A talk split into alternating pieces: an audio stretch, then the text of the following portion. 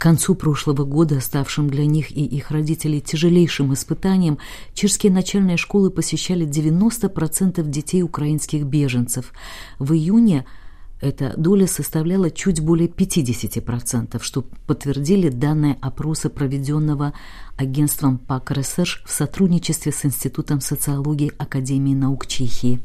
Посещение начальной школы с сентября стало обязательным для детей украинских беженцев, однако контроль за посещаемостью не является обязанностью Министерства образования, как сообщили в этом ведомстве.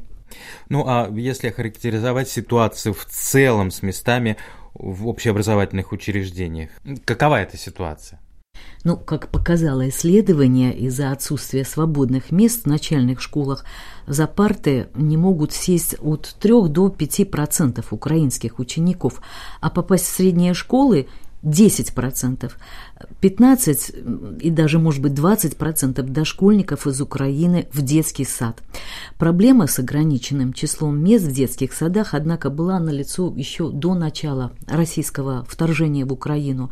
Большой прилив украинских беженцев лишь усугубил эту ситуацию. Большая часть беженцев – это матери с детьми. И, конечно, нехватка мест мешает им найти работу и затрудняет интеграцию взрослых в чешское общество integrovat se i pro ty dospělé. Указала в интервью чешскому радио аналитик Пак Ресеш Мартина Каванова. Она подчеркнула, что необходимо увеличить вместимость учебных заведений, чтобы охватить образовательные потребности всех прибывших детей. Самым быстрым способом повысить посещаемость детских садов Каванова считает обеспечение финансирования работы детских групп и снижение административной нагрузки – связанной с их деятельностью. В долгосрочной перспективе государство должно гораздо в большей степени финансово мотивировать как города, так и населенные пункты к увеличению числа мест в дошкольных учреждениях, убеждена аналитик. Ну вот э, за прошедшие полгода удалось эту ситуацию, ну, допустим, не решить, но хотя бы смягчить проблемы существующие, связанные с изначально низкой посещаемостью детьми образовательных учреждений.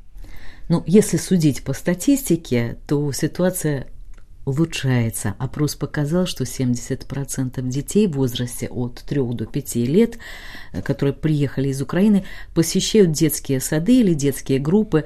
То есть это уже примерно вдвое больше, чем в июне прошлого года. Почти каждый второй украинский беженец в возрасте от 15 до 17 лет является учащимся чешской средней школы. Надо также напомнить, что министры образования Чехии и Украины подписали двустороннее соглашение, которое охватывает фактически все уровни образования. Э, стороны взаимно признают свои образовательные программы и их содержание. Живущие в Чехии украинские дети, согласно подписанному э, документу, могут изучать дистанционно сейчас только украинский язык и историю Украины. Ну вот был опрос, и он выявил какую-либо серьезную проблему, которая может помешать или, например, существенно, так, значительно затруднить интеграцию прибывших беженцев. Да, выявил. Исследование показало, что интенсивность преподавания чешского языка является явно недостаточной, а число уроков низким. Проблемой, то есть, остается недостаточное знание чешского языка. Некоторые из Учащихся из-за этого даже не попали в среднюю школу. Тем не менее, согласно результатам проведенного опроса, многие даже и не пытались поступать, потому что хотят в первую очередь завершить образование в своей украинской школе удаленно, то есть они опасались перегрузки. По сравнению с предыдущим июньским опросом среди украинских беженцев снизилась интенсивность преподавания чешского языка как иностранного.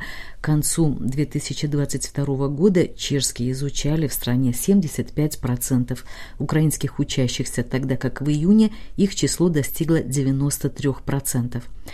Согласно проведенному опросу, только 16% детей старше 6 лет изучают чешский язык не менее двух часов в день, как и рекомендовали эксперты. Остальные же дети уделяют гораздо меньше времени изучению языка страны, в которой они находятся. Либо они вообще не посещают школу. Там mít tu intenzivní výuku ve škole. Очень важно, чтобы чешский в школах украинским детям преподавали интенсивно, так как уже в марте эксперты предупреждали, занятия чешским языком должны проводиться не менее двух часов в день. Это подтвердили и результаты последнего опроса. Преподавание чешского языка не имеет никакого эффекта, если оно длится всего один час в день, а такова практика в большинстве школ, тогда как два часа в день уже приносят определенные плоды. Tak vlastně nedělá žádný rozdíl. подчеркнула Каванова из ПАК Research. Скорее всего, она полагает, эм, что преподавать более длительный период чешского не позволяет ограниченное число преподавателей в школах. В обычных ситуациях договориться по-чешски способны 20% детей, в то время как 45% почти не владеют чешским. Около 40% украинских старшеклассников могут изъясняться по-чешски в повседневных ситуациях. Ситуация сегодня лучше, чем в июне, однако положительные сдвиги все же незначительны. Девочки на сегодняшний день значительно лучше овладели чешским языком, чем мальчики, сообщили авторы этого опроса.